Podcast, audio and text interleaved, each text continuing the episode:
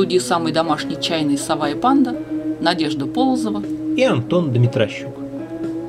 А речь пойдет о желтом чае, о мифах и легендах, связанных с ним. Переписывать и пересказывать байки других людей – это скучно. Поэтому я расскажу вам о собственных мистических переживаниях, связанных с желтым чаем. Антон добавит свои. Щедро приправим это историческими событиями и географией, положим на пласт технологии и отдадим на суд наших слушателей.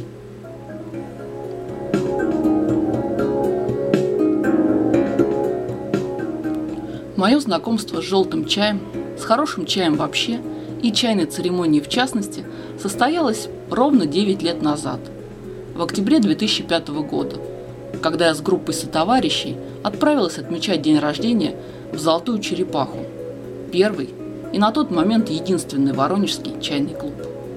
«Ох, ё!» – подумали сотрудники чайной, дежурившие там, глядя на толпу из 15 человек, чайных неофитов – притащивших с собой, помимо суеты, мешок зефира и гитару.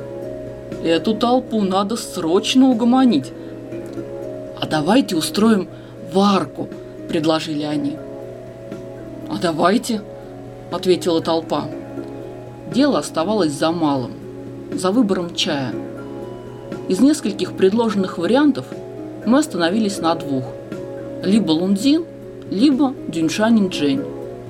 Я и Дзиньшань Джень сразу обратили внимание друг на друга. Но большинством голосов был выбран Лунзин. «Меня не хватит на такую толпу!»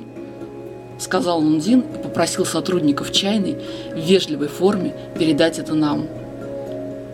«Извините, но Лунзина мало, его не хватит на варку», сказала нам сотрудница.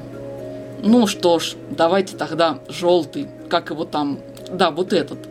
Найдя нужную строчку в чайной карте и ткнув в нее, попросили мы.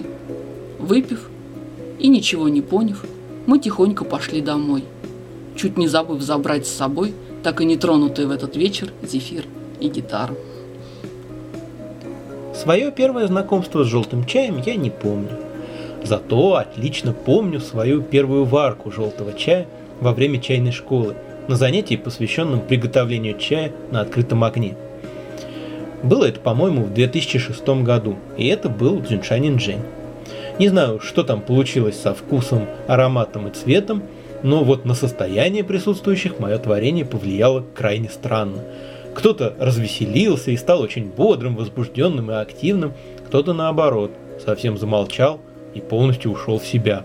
В общем, сколько людей, столько было и разных состояний – и меня это сильно расстроило. Я решил, что что-то пошло не так. Потому что по моим тогдашним представлениям ценность чаепития состояла в том, чтобы его участники вместе побыли в каком-нибудь общем для всех них переживании, испытали один на всех опыт.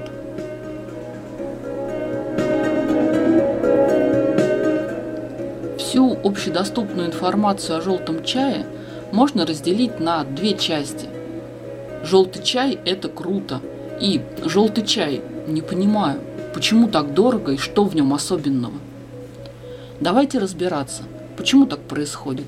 Почему информация о других видах чая обширна и разнообразна, а о желтом чае существуют только обрывочные сведения и поголовная перепечатка странной статьи из Википедии. Желтого чая действительно крайне мало в сравнении с другими видами чая – его делают в разных провинциях Китая буквально на крохотных участках земли. Например, Дзюньшань-Инчжэнь производится на острове Дзюньшань, на озере Дунтин.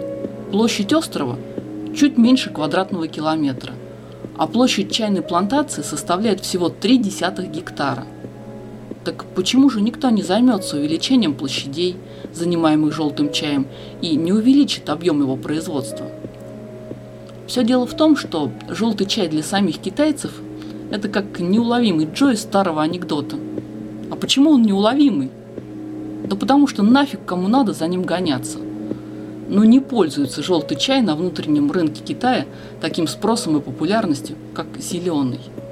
И в тех же самых местах, где производят желтый чай, из того же самого сырья делают и зеленый чай, причем в гораздо большем объеме. Так, например, на том же острове Дзюньшань все поголовно пьют чай под названием Люй Инджень – зеленые серебряные иглы. Помню, как Хризалит Сергей Кашеверов рассказывал, как в апреле специально приехал на Дунтинху в надежде раздобыть самый свежий желтый чай. И насколько он был удивлен и обескуражен тем, что практически невозможно купить Дзюньшань Инджень, зато все лавки завалены свежим Люй Индженем. К сожалению, у меня нет точных сведений о зеленых двойниках Мэндин Хуанья и Хошань Хуанья. Но зеленый сычуанский чай и Мэйджуи Цин по внешнему виду очень сильно похож на Мэндин Хуанья. И нам попадались чаи-торговцы, которые пытались выдать этот зеленый чай за желтый. Итак, желтый чай – самый редкий из шести видов чая. И, кстати, единственный чисто китайский чай – Зеленые, красные, белые, черные чаи и улуны встречаются и за пределами Китая, а желтые нет. Но редкость не делает желтый чай каким-то исключительно ценным, поскольку и спрос на него невелик. В самом Китае он мало кому интересен, да и за рубежом его ценителей совсем немного. Это продукт совершенно не массовый. Я бы даже рискнул сказать, что желтый чай – это нечто по своей сути противоположное массовой культуре. Будем надеяться, что так оно останется и впредь, и не возникнет мода на желтый чай со всеми вытекающими отсюда последствиями. В чем его отличие от других видов чая? После сбора операция «Шацин» – убийство зелени – проводится в ином, чем для зеленого чая режиме, более щадящем. Температура ниже и продолжительность прогрева меньше – если при производстве зеленого чая нам важно инактивировать ферменты, чтобы предотвратить его окисление при сминании, то в желтом чае часть ферментов остается в активном состоянии, и содержание влаги в листе после прогрева выше. И у него сохраняется небольшой потенциал для изменений. А после сминания наступает черед ключевой операции Мэньхуан. Мэнь означает томление, тушение на медленном огне, а хуан, понятно, желтый – получается желтое томление. И замечу вскользь, что оно оказывается созвучным словом «мэнхуан» – грезы, видения, иллюзии, игра воображения. Нюансы этой процедуры до сих пор неизвестны широкой публике, в отличие от, допустим, хунпе, снятого со всех ракурсов. Но в общих чертах она состоит в выдерживании смятого чая, завернутым в плотную ткань или бумагу, или по другим данным его плотно укладывают в небольшие ящички – доступ кислорода к нему ограничен, чай немного саморазогревается, и плюс к этому его время от времени еще слегка прогревают, чтобы замедлить ферментацию. И благодаря другой комбинации условий процесс идет совсем иначе, чем ферментация красного чая. Чай не становится бурым, а лишь приобретает едва заметный желтый оттенок. Считается, что желтый чай окислен процентов на 10-15. Этот этап длится около трех суток, но нельзя его вести просто по часам. Длительность его может быть разной, в зависимости от характеристик сырья, от температуры, от влажности. И важно точно определить время его окончания и перехода к сушке. И для этого требуется огромный опыт, ведь изменения в цвете и аромате чая очень тонки.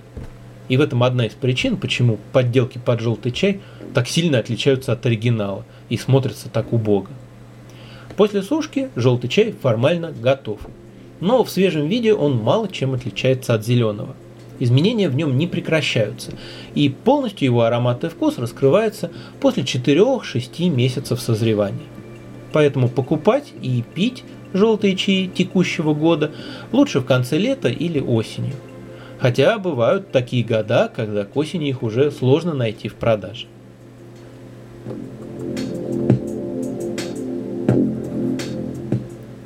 Второе мое знакомство с желтым чаем состоялось гораздо позже, летом 2008 года.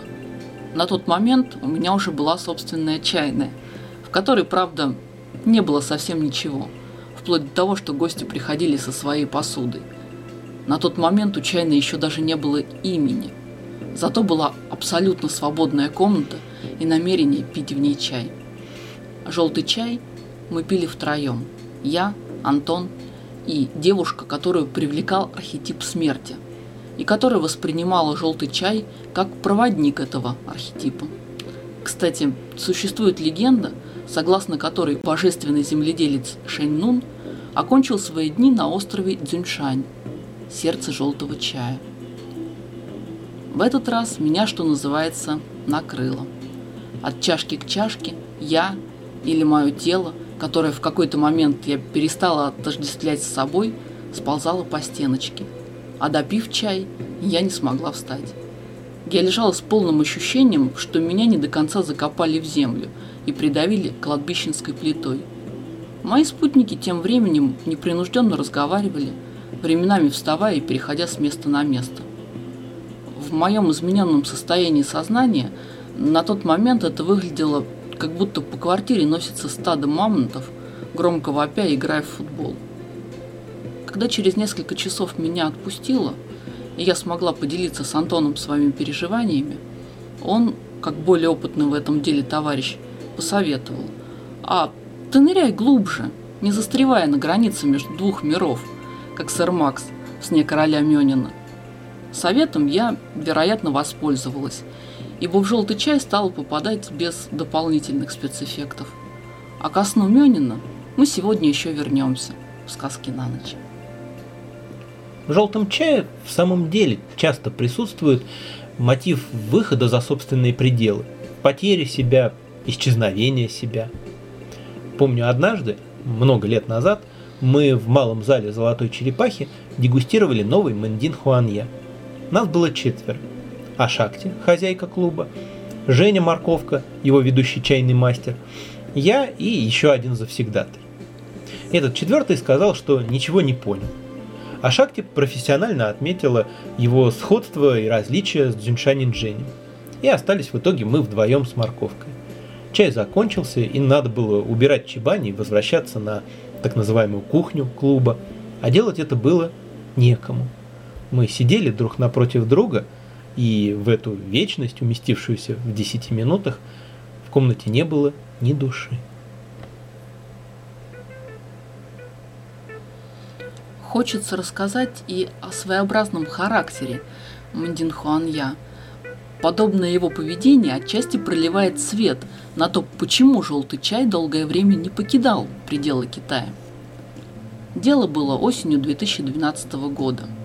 Я не знаю по каким причинам, но найти желтый чай у поставщиков оказалось практически невозможно. Поделились мы этой печалью с одной нашей доброй знакомой, на тот момент – управлявший одним чайным магазинчиком. «О, у меня в магазине он, кажется, есть», – сказала она. «Могу вам немного отсыпать по закупочной цене». «Как здорово», – сказали мы и очень довольные пошли в чайное путешествие, в котором Хризалит посетовал, что надо же так, предстоит несколько потоков чайной школы, а желтого чая нет, даже продемонстрировать нечего. Мы переглянулись и говорим, а у нас есть. Хороший? Спрашивает Сергей. Да откуда ж мы знаем? Лукаво отвечаем мы ему. Ваш? Ну, решили поделить поровну ту порцию, что досталось нам. Естественно, по закупочной цене. Только в качестве оплаты нам достались не деньги, а чай из личной коллекции Хризолита. Чай его учителя, не предназначенный для свободной продажи когда во время занятий нам позвонила знакомая, та самая знакомая, мы сказали ей, знаешь, мы уже нашли на твой чай покупателя. Очень хорошего, понимающего. Сережа Кашеверов зовут. Вы что, с ума сошли? Это же его чай, ответила она нам. Таким образом, Мандин Хуанья прошел полный круг по одной и той же цене и вернулся к хозяину – при этом все участники процесса получили огромное удовольствие. Надо сказать, что для Мундин Хуанья это вообще типичное поведение. Он может буквально ускользнуть из рук, и бывает, что возможность его попить появляется только если он, нагулявшись, опять попадает в твой дом. Или если он очень-очень нужен.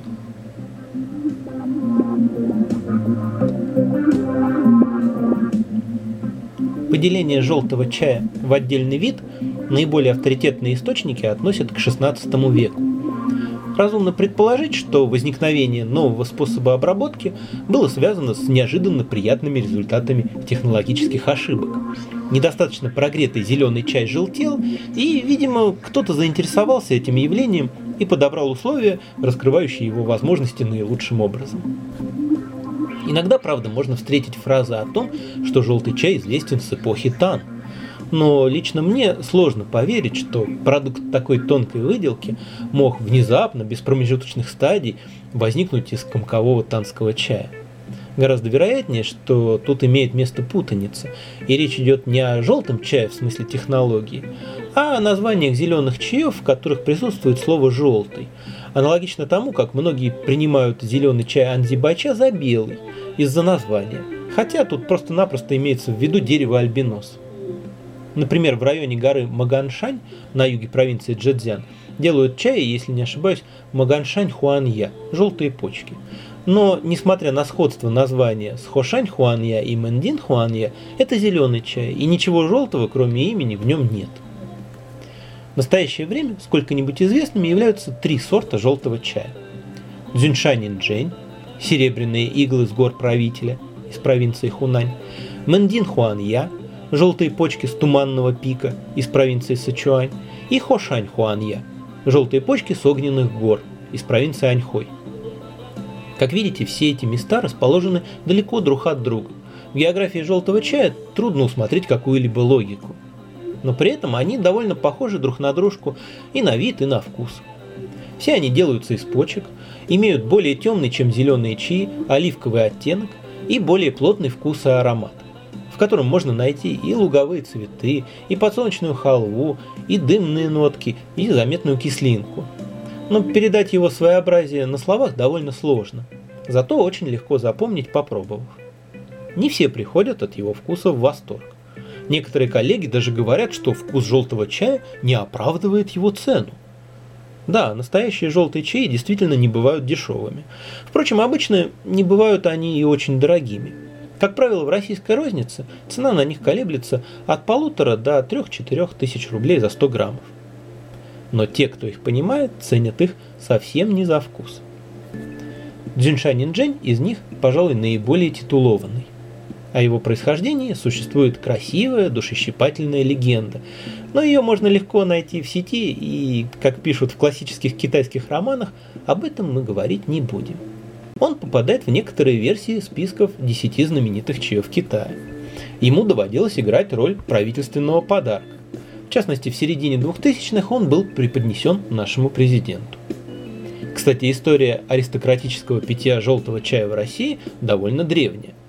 В то время как продавать желтый чай купцам из Европы было строжайше запрещено, Русским купцам желтый чай охотно обменивали на меха, и в исторических документах встречаются упоминания о том, что среди русской знати в какой-то момент желтый чай начал соперничать с кофе в качестве послеобеденного питья. По сравнению с длинными серебристо-оливковыми почками джиншанин-джень, Нандин Хуанья попузатее, потолще и обычно почти лишены видимого ворса. А Хошань Хуанья, наоборот, тоньше и могут быть слегка изогнуты. Мандин Хуанья самый яркий, Джиншанин Джень самый характерный, самый желтый, а Хошань Хуанья самый скромный.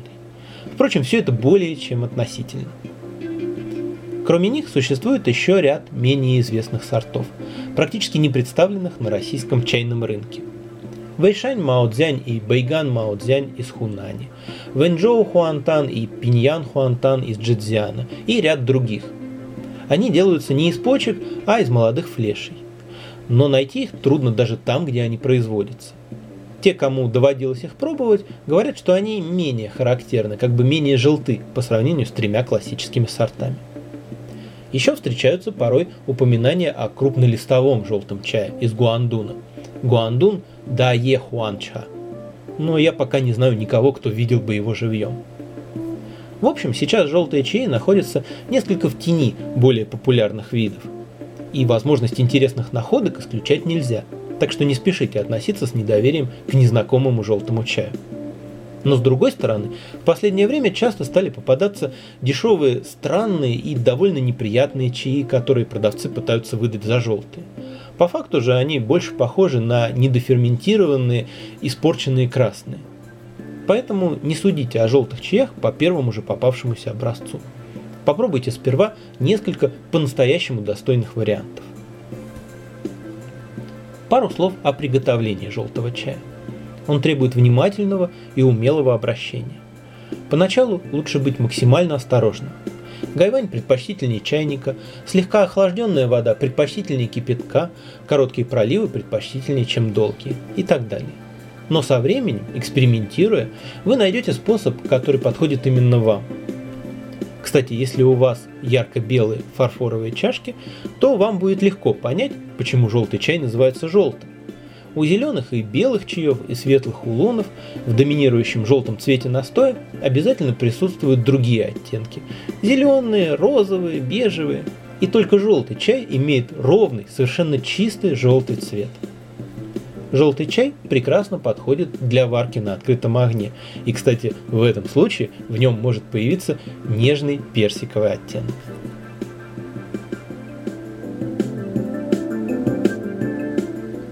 Поверьте, что каждый любитель желтых чаев может поведать множество историй, связанных с мистическими переживаниями. Вот только далеко не каждый любитель хорошего чая понимает желтый чай. С чем это может быть связано? Попробую привести такой пример. Допустим, человек любит музыку, разбирается в разных стилях и направлениях, умеет отличать качественную музыку от попсы и вдруг попадает на концерт тишины – он судорожно ждет звук, чтобы его воспринять, а звука нет и не будет. Или другой пример. Мы живем в мире электронной информации.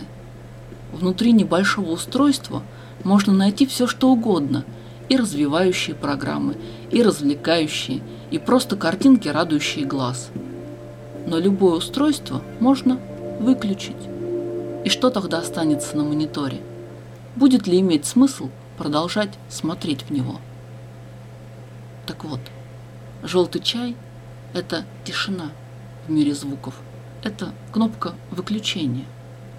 Если продолжать искать привычные состояния программы, вы не найдете ничего, кроме темного экрана. А если оглянуться вокруг, то перед вами развернется целый мир. На этом все на сегодня о чае. Сегодня в студии самой домашней чайной «Сова и панда» звучала музыка странной эстонской группы «Крома».